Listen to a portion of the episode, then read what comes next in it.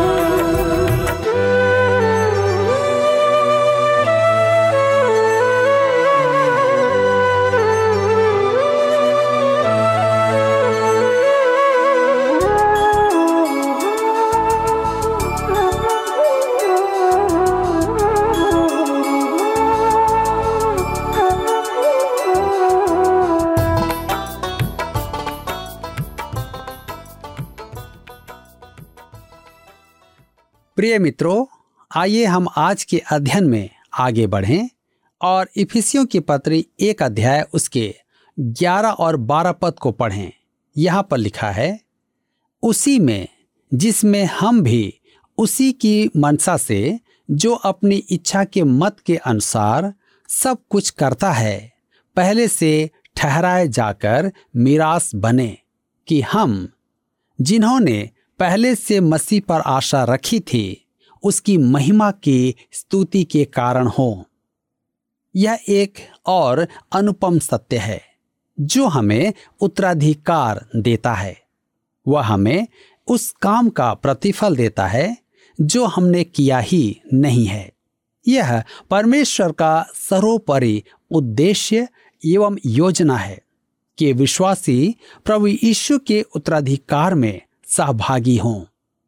विश्वासी मसीह के सह उत्तराधिकारी हैं, क्योंकि वे मसीह में हैं। रोमियो की पत्री आठ अध्याय उसके सत्रह पद में पौलुस लिखता है, और यदि संतान है तो वारिस भी। वरन परमेश्वर के वारिस और मसीह के संगी वारिस हैं, कि जब हम उसके साथ दुख उठाएँ तो उसके साथ महिमा भी पाएँ। और कुरंत के विश्वासियों को उसने लिखा, पहला कुरंतियों की पत्री, तीन अध्याय, उसके 21 से 23 पद में। इसलिए मनुष्यों पर कोई घमंड न करे, क्योंकि सब कुछ तुम्हारा है।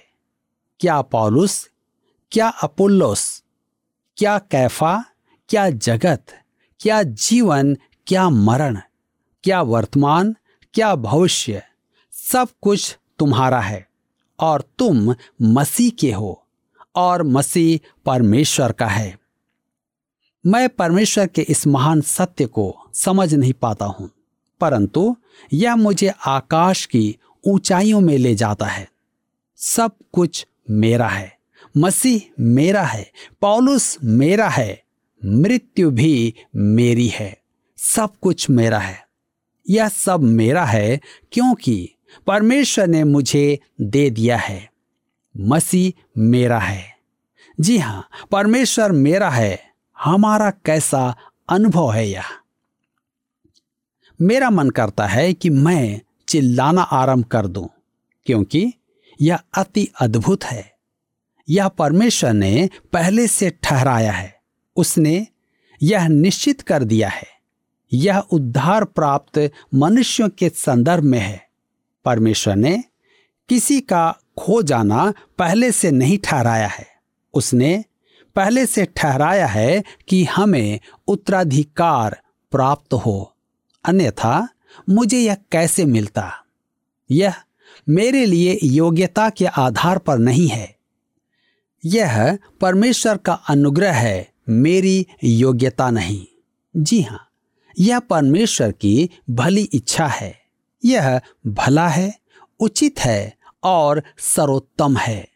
क्यों? क्योंकि परमेश्वर ने ठान लिया है। इससे उत्तम आपको और क्या चाहिए? मेरे मित्रों, प्रभु यीशु ने हमारे लिए ये तीन अद्भुत काम किए हैं। पहला, अपने लहू से हमें पाप मुक्त किया। दूसरा, अपनी इच्छा का भेद प्रकट किया और तीसरा हमें उत्तराधिकार दिया। कैसा अद्भुत उपकार। मैं इसे खो नहीं सकता। उसने कलिसिया के लिए मूल्य चुकाया और इस कारण मैं उसका हूँ। क्या मैं कह सकता हूँ कि उसके लिए कलिसिया बहुत मूल्यवान है। इस पृथ्वी पर मनुष्य की योजनाओं का कोई महत्व नहीं है। हम सोचते हैं कि वे महत्वपूर्ण हैं।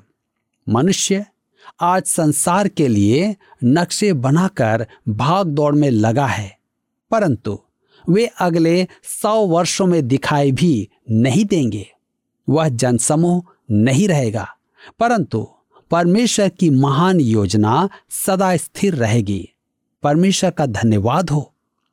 पद बारह एक अद्भुत स्तुतिगान है, जिसे हम संपूर्ण पत्रियों में देख सकते हैं। आप देखेंगे कि परमेश्वरत्व के प्रत्येक व्यक्ति के कामों की व्याख्या करने के बाद पॉलुस रुक कर यह स्तुति गान गाता है। उसने हमें पुत्र परमेश्वर के काम के बारे में बताया है और अब वह कहता है कि हम जिन्होंने पहले से मसीह पर आशा रखी थी, उसकी महिमा की स्तुति के कारण हो। परमेश्वर विश्वासी की अभिलाषाओं की पूर्ति के लिए नहीं है। विश्वासी परमेश्वर की स्तुति के लिए है। जब विश्वासी परमेश्वर की इच्छा के केंद्र में होता है तो वह पूर्णता, संतोष और आनंद का जीवन जीता है। इस प्रकार आप मनोवैज्ञानिक सोच के चंगुल से बच जाएँगे। मेरे मित्रों यदि आप परमेश्वर की इच्छा में नहीं हैं तो आपके लिए समस्या तैयार हो रही है। परमेश्वर की इच्छा का जीवन जीवन में उद्देश्य और अर्थ स्थापित करता है। हम उसकी महिमा की स्तुति का कारण होंगे। परमेश्वर युगान युग इस योग्य होगा कि हमें कहे, देखो, वे तो इस योग्य नहीं थे कि उनका उद्धार करूँ। परंतु मैंने प्रेम करके उनका उद्धार किया। यही तो एकमात्र कारण है, जो जीवन को मान सम्मान, स्थान, प्रतिष्ठा, उद्देश्य, आनंद और महिमा प्रदान करता है। हमारा अस्तित्व उसकी महिमा की स्तुति के निमित्त ही है। यही सब कुछ है। यह स्तुति गान प्रभु के आगमन की प्रतीक्षा करता है। तीसरा स्तुति गान पवित्र आत्मा के कार्य से संबंधित है। पॉलुस ने कलिसिया के निमित्त मसीह के तीन उपकार दर्शाए और अब वह पवित्र आत्मा के तीन कार्य दर्शाता है। आइए देखें। पहला है, वह हमें नया जीवन देता है। दूसरा, वह हमारा शरण स्थान है। तीसरा, वह हमारे जीवन की वास्तविकता है। पहला काम है नया जन्म।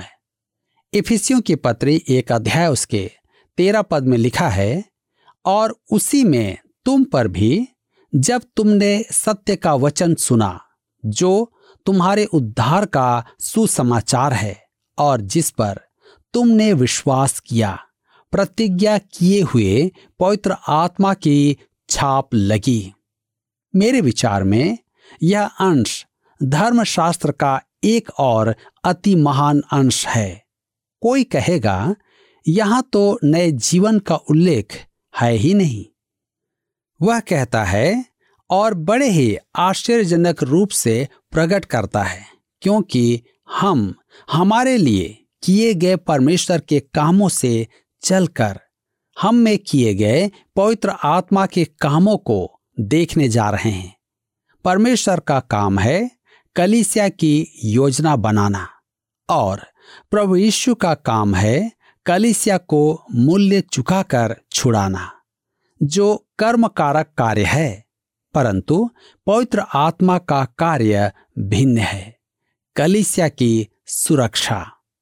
यह कर्ता कारक है क्योंकि यह हमारे भीतर होता है। नव जीवन और नवीकरण के इस काम में पवित्र आत्मा विश्वासियों के मन में ध्यान लगाना और विश्वास करना उत्पन्न करता है, जिसके परिणाम स्वरूप वह परमेश्वर की संतान बन जाता है। योहनार्चित सुसमाचार तीन अध्याय, उसके सात पद में प्रभु यीशु ने कहा, तुझे नया जन्म लेना अवश्य है। हम नया जन्म कैसे लें? यह समझाता है एक अध्याय उसके बारह पद में, जितनों ने उसे ग्रहण किया, उन्हें उसने परमेश्वर की संतान होने का अधिकार दिया, अर्थात उन्हें जो उसके नाम पर विश्वास रखते हैं। हमें बस उसके नाम पर विश्वास रखना है। तब हम पढ़ते हैं पहला क्रंथियों की पत्री एक अध्याय उसके तेईस और चौबीस पद में पौलुस कहता है, परंतु हम तो उस क्रूस पर चढ़ाए हुए मसीह का प्रचार करते हैं, जो यहूदियों के लिए ठोकर का कारण और अन्य जातियों के लिए मूर्खता है। परंतु जो बुलाए हुए हैं, क्या यहूदी, क्या यूनानी, उनके निकट मसीह परमेश्वर की सामर्थ्य और परमेश्वर का ज्ञान है। ये बुलाए गए कौन हैं? क्या ये वे हैं जिन्होंने शब्दों का उच्चारण सुना है? नहीं, ये वे हैं जिन्होंने सुना और समझा। परमेश्वर ने उन्हें बुलाया। यह वचनों को सुनने मात्र की बुलाहट नहीं है। यह बुलाहट वह थी जिसमें पवित्र आत्मा वचनों को सार्थक बनाता है। रोमियो के पत्र दस अध्याय उसके सत्रह पद में पॉलुस समझाता है कि विश्वास सुनने से और सुनना परमेश्वर के वचन से होता है। वे जो बुलाए गए हैं, वे परमेश्वर का वचन सुनते हैं और प्रतिक्रिया दिखाते हैं। तब क्या होता है? पत्रस अपनी पहली पत्री में लिखता है, पहला पत्रस एक अध्याय के तेईस पद में, नाशवान नहीं पर अविनाशी बीज से परमेश्वर के जीवते और सदा ठहरने वाले वचन के द्वारा नया जन्म पाया है। परमेश्वर का वचन प्रसारित तो होता ही है। इस समय इस कार्यक्रम द्वारा भी फैल रहा है। हम कहते हैं कि परमेश्वर का पुत्र आपके लिए मर गया और यदि आप उसमें विश्वास करें तो उद्धार पाएँगे। अब कोई कहे मैं वचन तो पढ़ता हूँ, परंतु समझ में कुछ नहीं आता। अब एक और मनुष्य इस संदेश को सुने और पवित्र आत्मा इसे उसके मन में स्थापित करे कि वह विश्वास करे और जिस पल वह विश्वास कर ले, उसी पल उसका नया जन्म हो गया। मेरे मित्रों, सुनने का तर्क सम्मत चरण है विश्वास करना। जब तुमने सत्य का वचन सुना, जो तुम्हारे उद्धार का सुसमाचार है, और जिस पर तुमने विश्वास किया, यह नया जन्म पाने की मेरी ज्ञान में सर्वोत्तम व्याख्या है। आप सत्य के वचन को सुनते हैं, जो उद्धार का सुसमाचार, मुक्ति का शुभ संदेश है, और प्रभु यीशु में विश्वास करते हैं। आगे कहता है, जिस पर तुमने विश्वास किया, प्रतिज्ञा किए हुए पवित्र आत्मा की छाप लगी, अर्थात तुमने सुनकर विश्वास किया तो साथ ही तुम पर पवित्र आत्मा की छाप लग गई। सुनना, विश्वास करना और पवित्र आत्मा की छाप लगना एक ही साथ होता है। यह प्रसंगवश उस समय होता है जब पवित्र आत्मा का बपतिस्मा मिलता है। आप मसीह में विश्वास लाते ही पवित्र आत्मा का बपतिस्मा पाते हैं और उसी पल पवित्र आत्मा की छाप आप पर लग जाती है। पवित्र आत्मा वचन सुनने के लिए आपका कान खोलता है और तुरंत विश्वास रोपित करता है। और उसका तार्किक चरण है विश्वासी पर मुहर लगाना। अब एक विवाद का प्रश्न है। पवित्र आत्मा की छाप पिता परमेश्वर लगाता है या प्रभु यीशु या पवित्र आत्मा स्वयं लगाता है? ऐसे विवाद मेरे लिए व्याथा का कारण है। जैसे कोई पूछे, सुई की नोक पर कितने स्वर्गदूत नाच सकते हैं? इससे कोई लाभ नहीं। अतः इस प्रश्न का अभी तो आप त्याग कर दें। मैं तो इसका सीधा सा एक ही अर्थ समझता हूँ कि पवित्र आत्मा स्वयं ही छाप है। पिता परमेश्वर ने क्रूस पर जान देने के लिए पुत्र को भेजा और पुत्र ने स्वेच्छा से यह काम किया। तथा पिता और पुत्र दोनों ने ही पवित्र आत्मा को एक निश्चित काम के लिए भेजा, परंतु वह कार्य आत्मा स्वयं ही करता है। वह पापी को नया जीवन देता है और साथ ही साथ उस पर अपनी मुहर लगाता है। और मैं तो यह मानता हूँ कि वह स्वयं ही मुहर है। मेरे मित्रों, पवित्र आत्मा के इस मुहर लगाने के काम में दो गुना उद्देश्य है। वह हृदय पर परमेश्वर की छवि छाप कर विश्वासी को वास्तविकता प्रदान करता है। आप यह तो जानते ही हैं कि दस्तावेजों पर लगाई गई मुहर पर आकृति होती है। मेरे विचार में पवित्र आत्मा ठीक ऐसा ही करता है। योनार्ची सुसमाचार तीन अध्याय उसके तैतीस पद में लिखा है, जिसने उसकी गवाही ग्रहण कर ली उसने इस बात पर छाप लगा दी कि परमेश्वर सच्चा है। अतः कहने का अर्थ यह है कि परमेश्वर ने विश्वासी पर अपनी छवि छाप दी है। छाप लगाने का दूसरा उद्देश्य है अधिकृत स्वामित्व का प्रदर्शन। दूसरा तिमोथियस की पत्री दो अध्याय उसके उन्नीस पद में लिखा है तो भी परमेश्वर की पक्की नींव बनी रहती है और उस पर यह छाप लगी है। प्रभु अपनों को पहचानता है और जो कोई प्रभु का नाम लेता है, वह अधर्म से बचा रहे। अब यह सच्चाई है कि वह आपको सुरक्षित रखता है और आपको पाप में जीवन जीने की अनुमति नहीं देता है। यदि आप प्रभु यीशु का नाम धारण करते हैं तो आप अधर्म से दूर रहेंगे। यदि यह प्रमाण प्रकट नहीं है तो आपका नया जन्म या आत्मा की छाप आप में नहीं है। मेरे मित्रों, यह छाप पवित्र आत्मा है और इस बात की गारंटी है कि परमेश्वर हमारा उद्धार करेगा। हम पर यह छाप उद्धार के दिन तक के लिए स्थिर रहेगी। एक दिन आएगा जब पवित्र आत्मा हमें मसीह के हाथ में कर देगा। ऐसी छाप तो अति उत्तम है। इससे हम बीमाकृत पत्र के समान हो गए हैं। प्राचीन युग में पत्रों पर मुहर लगाई जाती थी। आज ऐसा नहीं होता है। आज केवल सरकारी छाप लगा दी जाती है, परंतु उद्देश्य एक ही है। डाकघर का यह उत्तरदायित्व होता है कि पत्र को सुरक्षित पहुँचाए। अब, हम पवित्र आत्मा द्वारा कलिसिया की सुरक्षा के तीसरे और अंतिम काम को देखेंगे। इफिसियों के पत्र एक अध्याय उसके चौदह पद में हम पढ़ते हैं, वह उसके मोल लिए हों के छुटकारे के लिए हमारी मिरास का बयाना है कि उसकी महिमा की स्तुति हो। बयाना वह पैसा है जो पहले दिया जाता है और संपदा के लिए वाचा स्वरूप है। इसका अर्थ है कि आपके लिए वह संपदा विशेष तौर पर रोक कर रखी जाए। इसका अर्थ यह भी हुआ कि आप अभी और भी पैसा देंगे।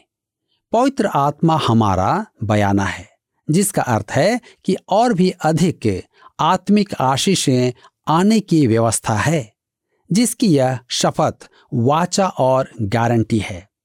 हम देख चुके हैं कि हमें उत्तराधिकार दिया गया है और अभी और अधिक आएगा। पवित्र आत्मा बयाना है, एक गारंटी है। यह सब उसकी महिमा की स्तुति के लिए है। यह इस अध्याय का तीसरा स्तुति गान है। हमने देखा है कि पॉलुस त्रिएकता के प्रत्येक सदस्य के काम के बाद स्तुति गाता है। यह परमेश्वर की महिमा की स्तुति है, क्योंकि पवित्र आत्मा हमें नया जन्म देता है और हमारा शरण स्थान और छाप बन जाता है। साथ ही हमें वास्तविकता प्रदान करता है।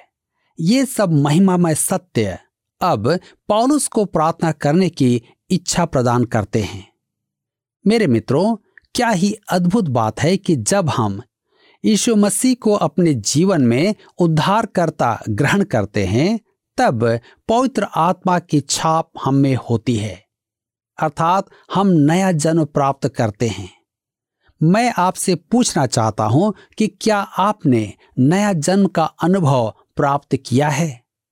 यदि नहीं तो आज इस वचन के प्रकाशन के अनुसार अवश्य ही विचार करें। और इस पर चिंतन करें। प्रभु आप सबकी सहायता करें। दोस्तों, जब आप आनंदित होते हैं, तभी आप किसी की स्तुति कर पाते हैं। हमारे पास पापों की क्षमा या उद्धार प्राप्त करने के बाद स्तुति करने के अनेक कारण हो जाते हैं कि हम परमेश्वर की स्तुति करें, उसे धन्यवाद दें। पर हमारे पास परमेश्वर की स्तुति करने के तीन मुख्य कारण हैं। पहला हमें नया जीवन मिला है। हमारा पुराना जीवन समाप्त कर दिया गया है। हम बिल्कुल नए बना दिए गए हैं ब्रांड न्यू दूसरा, प्रभु यीशु अब हमारा शरण स्थान है। हम उस पर भरोसा कर सकते हैं, हम उस पर निर्भर कर सकते हैं। और तीसरा, हमें पवित्र आत्मा की छाप दी गई है हमारे जीवन में। अर्थात अब परमेश्वर का आत्मा हमारे अंदर वास करता है और हम उसकी, अर्थात परमेश्वर की संपत्ति बन गए हैं। क्या परमेश्वर की स्तुति करना नहीं चाहेंगे इन सब बातों को जानकर? क्योंकि हमारे पास एक अलौकिक जीवन है, जो परमेश्वर का जीवन है। एक विश्वासी के जीवन में यह एक बड़ी ही अद्भुत बात है कि वह संसार में रहते हुए भी स्वर्गिक आशीषों और अधिकारों का भागीदार बन सकता है या बन जाता है। यह है आनंद और स्तुति की बात। यह तो ऐसी बात है जो हमें प्रतिदिन जीवन जीने और उसके वचनों के आधार पर चलने के लिए प्रोत्साहित करता है। आइए हम ऐसा ही जीवन जिए और परमेश्वर की स्तुति करते रहें। चलिए परमेश्वर को धन्यवाद दें और धन्यवाद के साथ प्रार्थना करें। हमारे स्वर्गीय पिता परमेश्वर आपके वचन के द्वारा प्रभु, हम इस बात को जानकर और भी ज़्यादा अभिभूत हैं, धन्यवादी हो गए हैं प्रभु, कि प्रभु आपने हमें स्वर्गिक आशीषों से परिपूर्ण किया है। मसीह यीशु में हमारे पाप अपराधों को क्षमा किया है, और पिता, आपने अद्भुत रीति से हमारे जीवन में क्या काम किया है। पिता परमेश्वर, हमारे ये जीवन की बातें प्रभु आपकी महिमा के लिए है। प्रभु, हम आपको धन्यवाद देना चाहते हैं। आपकी स्तुति, प्रशंसा और बड़ाई करते हैं, क्योंकि आप ही आराधना और महिमा के योग्य परमेश्वर हैं। आपने वो अद्भुत काम किए हैं प्रभु हमारे जीवन में, जिसकी हम कल्पना भी नहीं कर सकते। प्रभु, आज हमारे सारे दर्शक जो हमारे साथ इस समय शामिल हैं, वो भी प्रभु धन्यवादी हैं। आनंदित हैं प्रभु और अपने हृदय की गहराइयों से वे आपको धन्यवाद देना चाहते हैं। कि आपने उनके जीवन को स्पर्श किया है, उनके पापों को क्षमा किया है, उन्हें स्वर्गिक आशीषों का भागी बनाया है। इससे अधिक हम और क्या चाह सकते हैं प्रभु? हमारे पास सब कुछ हो गया है प्रभु जो हमें चाहिए। हम संसार की संसारिक तकलीफ़ और परेशानियों के लिए प्रार्थना करते प्रभु, कि हमारी कोई भी परेशानी हमारे स्वर्गिक आनंद के बीच में अवरोध उत्पन्न ना करे। प्रभु हमारे सारे दर्शकों के लिए एक जयवंत जीवन जीने की प्रार्थना के साथ इस बिनती को प्रभु यीशु क्रिस्ट के नाम से मांगते हैं। आमीन। दोस्तों, मैं उम्मीद करता हूँ कि आज के अध्ययन ने आपको बहुत ज़्यादा उम्मीद और ताकत दी होगी, क्योंकि आपके पास धन्यवाद करने का एक कारण है और सदा परमेश्वर का आप धन्यवाद करते रहें। यदि आज आपने कुछ नई बात सीखी तो कृपया फ़ोन करके हमें सूचित करें। अगले प्रसारण तक परमेश्वर के साथ बने रहें। प्रभु आपको अनेक अनेक अनेक आशीषों से परिपूर्ण करे। पिछले कार्यक्रम के प्रश्न का उत्तर है सी, प्रबंध। परमेश्वर के काम करने की विधि और समय को प्रकट कर समझाने के लिए वचन में प्रबंध शब्द उपयोग किया गया है। आज का प्रश्न है आज के अध्ययन में पॉलुस द्वारा एक विश्वासी के जीवन में नया जीवन शरण स्थान और जीवन की वास्तविकता किसके तीन कार्य प्रकट किए गए हैं? ए, परमेश्वर, बी, पवित्र आत्मा, सी, यीशु मसीह, डी, मनुष्य। मित्रों, इस प्रश्न का उत्तर हमें कल सुबह छह बजे से पहले विकल्प ए, बी, सी या डी के साथ अपना नाम, पता, स्थान के साथ nine six five one four three three three nine seven पर एसएमएस या व्हाट्सएप करें। सभी विजेताओं को विशेष पुरस्कार प्रदान किए जाएँगे। धन्यवाद। क्या आपको यह कार्यक्रम पसंद आया? अभी हमें एक मिस कॉल करें और आप अगले विजेता हो सकते हैं।